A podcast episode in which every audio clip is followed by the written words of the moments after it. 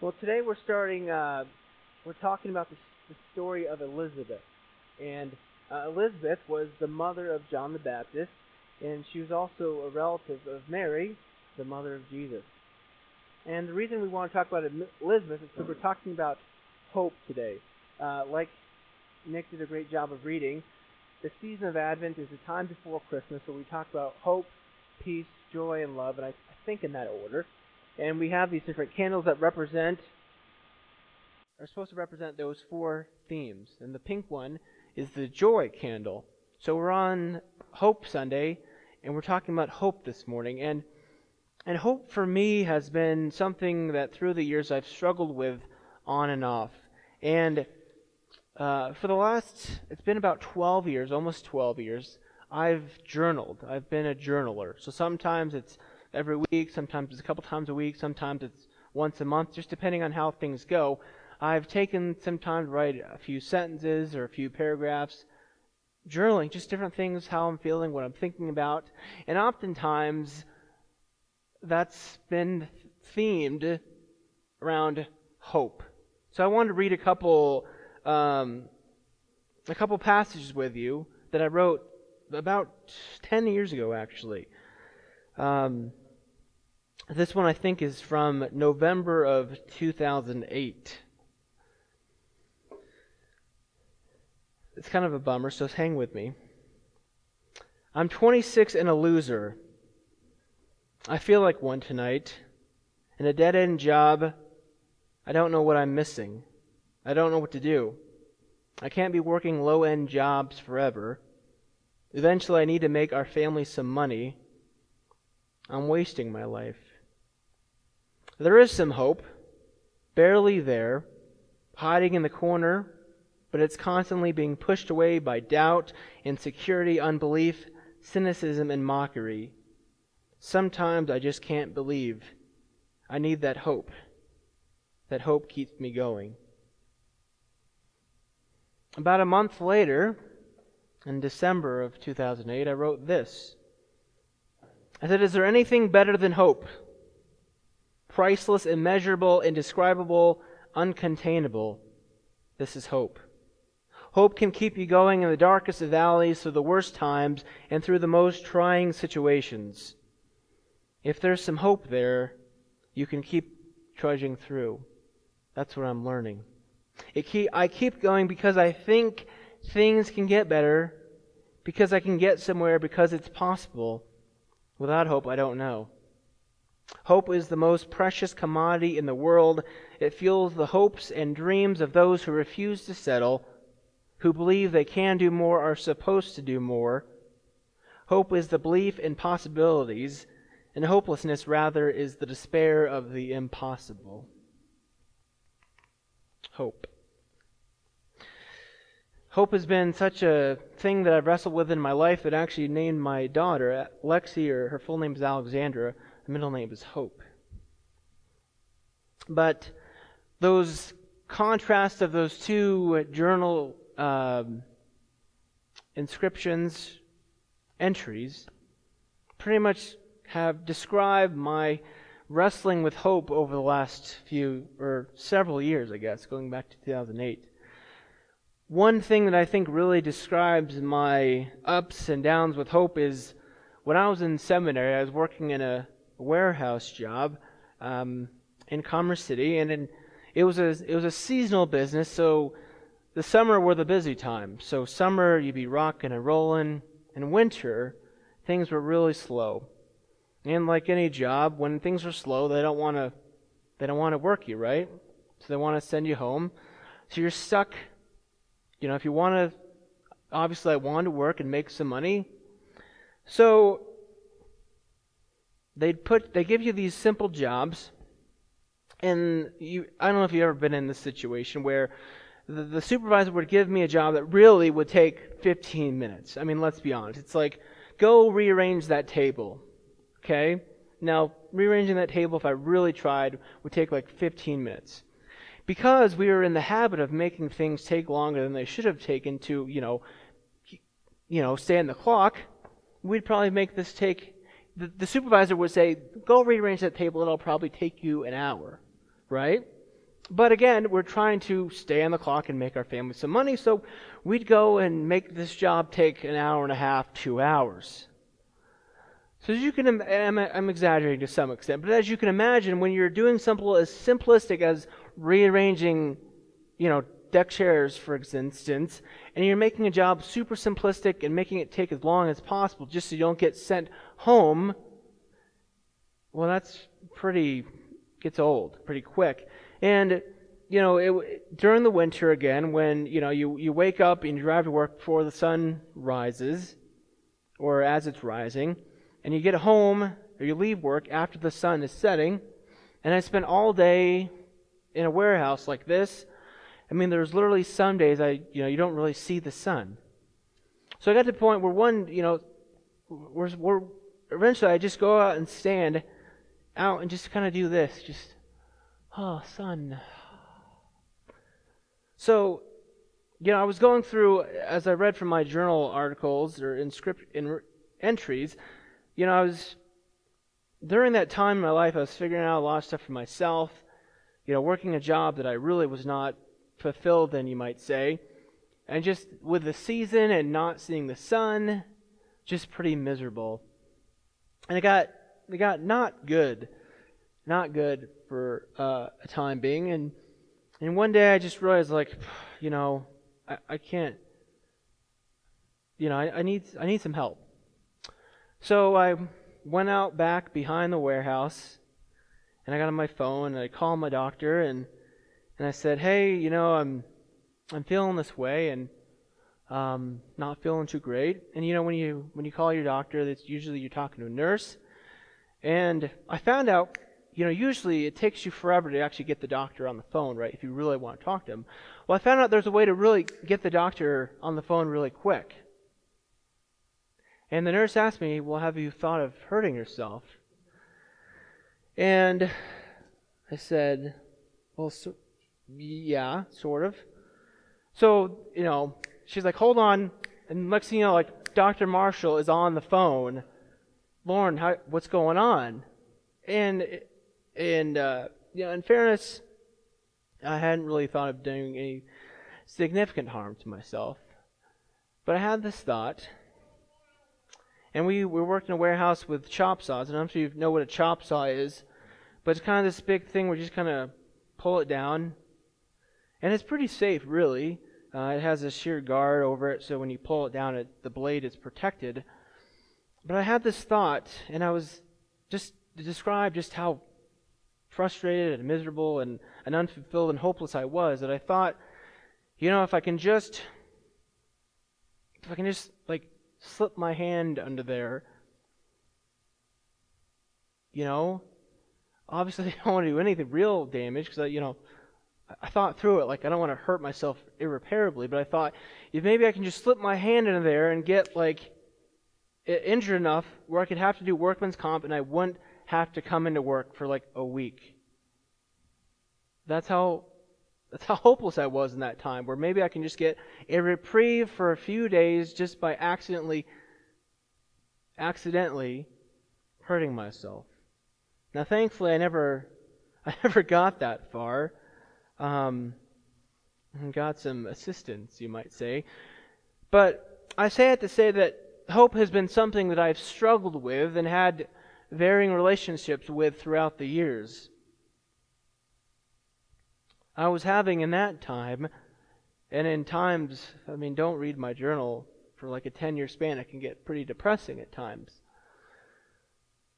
But for some reason, hope is something that I've struggled with through the years, and I, uh, and and for me, hope has just been keeping on going. So I say, as someone who's struggled with hope, who's had this really intimate, tense relationship with hope, even feeling like just I only just barely had fingertips holding on for my life with hope. I say it and I look around what's happening in our nation, in our world, even in our communities, and think that we are having a crisis of hope. We are in need of hope. Last week, the news I think it was last week, news came out about GM shuttering five plants, laying off close to 14,000 workers. You know, we had this we had this shot of hope, right? That there was going to be an you know a, a new tax cut bill, a new president, and for these communities, these midwestern manufacturing communities, this shot of hope that there would be new jobs coming, and instead, it's the opposite. It seems like that hope that so many in those communities had seems to have dissipated. Last week also brought the news of the migrant caravan arriving at the border.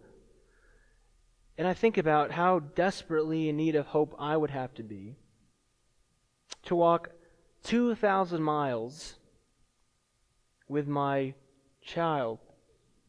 2,000 miles. How desperately I would need to be in hope of something beyond the poverty and despair and violence. What hope would draw me to walk 2,000 miles?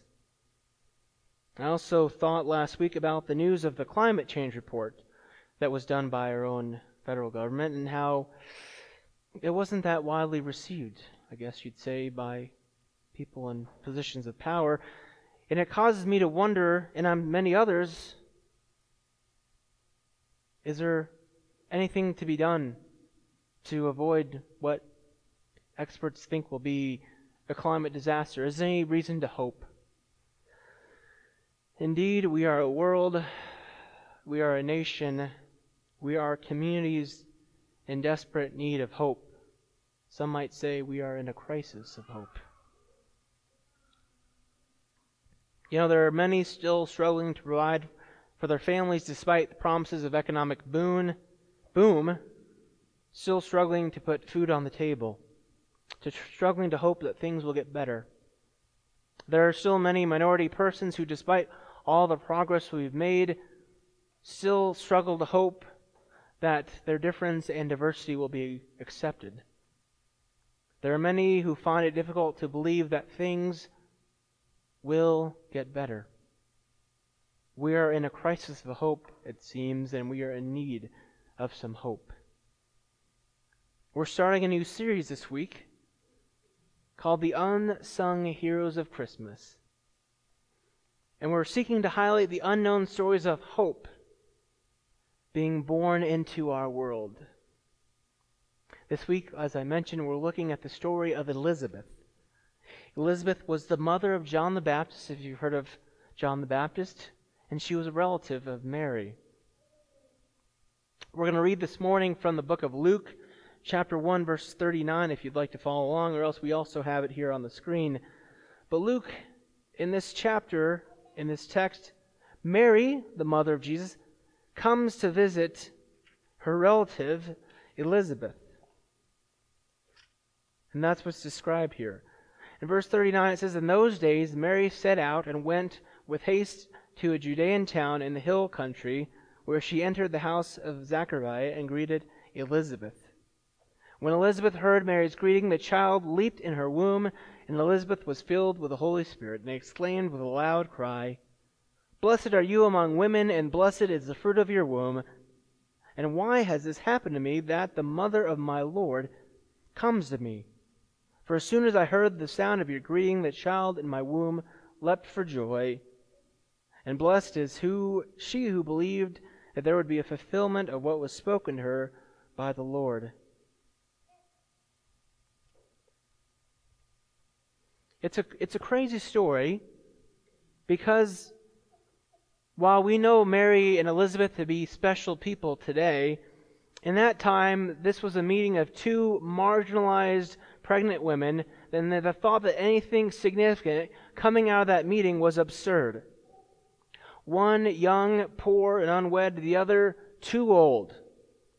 Yet in these two women, the world is turned upside down. We know Mary, right? She's a young woman. Some people think she was perhaps only a young teenager. And an angel comes to her and says, Surprise, you're going to be pregnant and give birth to Jesus.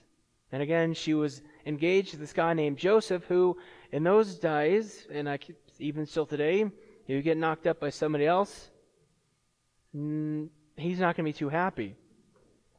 So perhaps, perhaps this is why Mary goes to visit her relative Elizabeth. Because she's still trying to figure out how all this stuff is going to shake out, how Joseph's going to react. Maybe her family says, We need to send you away for a little while. And she goes to visit Elizabeth, and Elizabeth essentially functions as a prophet. Now, I don't mean I don't mean a prophet in the way that she predicted the future. I mean a prophet in a more biblical sense of Elizabeth spoke truth and she spoke hope to Mary. Mary needed hope, and that's exactly what she received from Elizabeth. You know, as I mentioned earlier, there are many in need of hope. In many ways, we are facing a crisis of hope. Yet instead of being given hope, people are given fear, denial, and consumerism. When we are told the Christmas story still matters because when we are told to fear, the Christmas story tells us to hope. The Christmas story still matters because when we are told to deny reality, it speaks the truth plainly. And the Christmas story still matters because when we are told to mindlessly consume, the Christmas story tells us to seek meaning. It tells us that there's more to us than the value of our, or the size of our net worth and the value of the gifts we buy.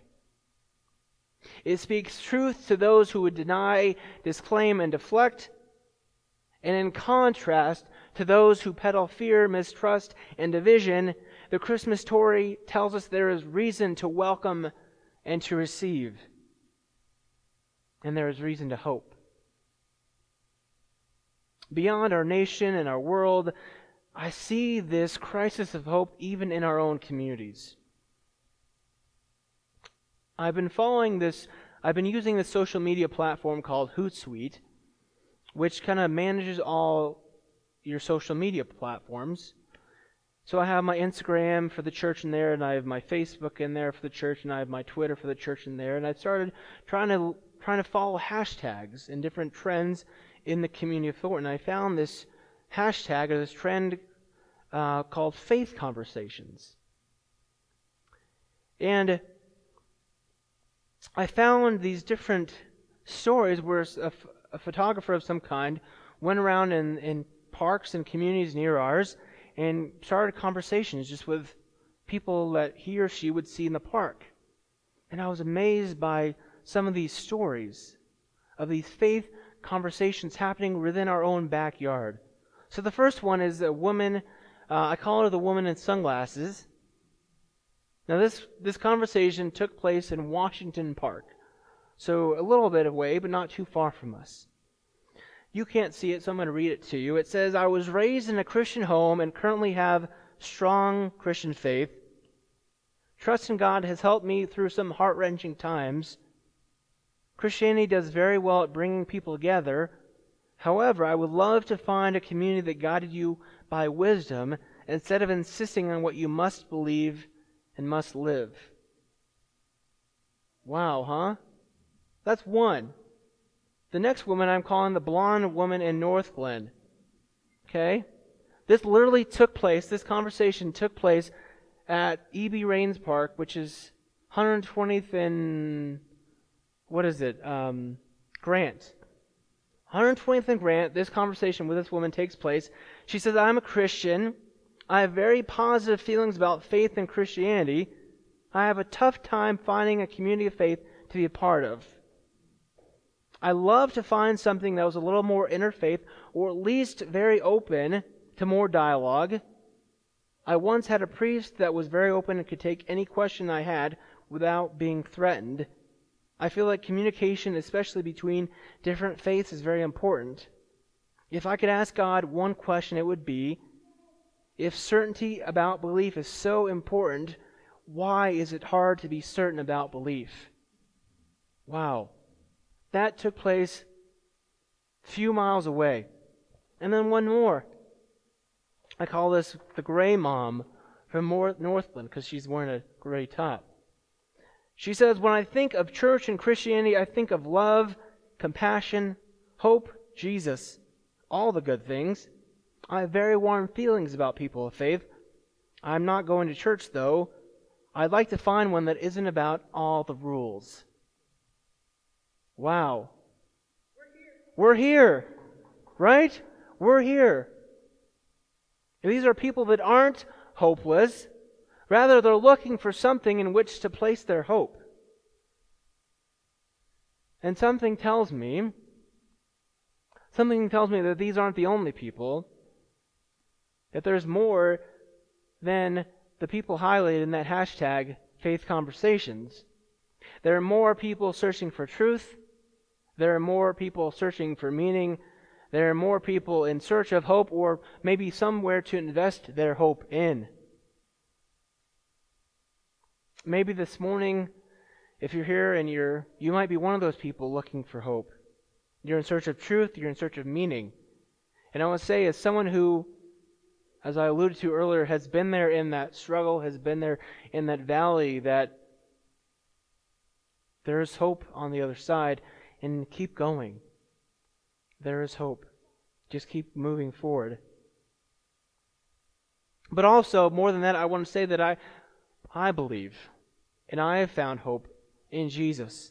That in following Jesus, we find hope, we find meaning, we find truth. So if you're here and you're looking for truth, if you're looking for meaning, if you're looking for hope, you found the right place. I, I will confess that it's, it's not easy. I think one of the mistakes we make about following Jesus is the understanding that committing our life to following Jesus, to say, I'm now a Jesus follower, means everything is going to be hunky dory. I guess we got some testimony that we know that to be not true. But there's this paradox to it. We know that we found this to be true that in following the way of Jesus, we find that meaning and that purpose and that hope that makes it all okay, that makes it worthwhile. You know, even now, as I think about how far I've come, and I've been journaling for almost 12 years, my my journal that I've started filling in is only has a handful of pages, and then I have to think about the next thing I'm going to start writing. And as I think about how far I've come, and I wonder, like Elizabeth, how did I get here? Why has this happened to me? I know that I've been given a mission to share. And more than that, I believe that not just me, we, if I can include you all, as Mission Gathering Christian Church, are being invited, like Elizabeth, to share a message of hope with others. We together have the opportunity, like Elizabeth, to be messengers of hope to people who are in need of hope, to people who are looking for something to hope in. Right? I mean, the Instagram people. Remember the Instagram people. Yes, we are a small community with small resources, but the story of Elizabeth shows us that God uses those people who are undervalued to do incredible things. So I want you to think about this morning as you go from this place where can you bring hope? With whom can you share hope? And how can we proclaim the hope that is here? Think about that this morning.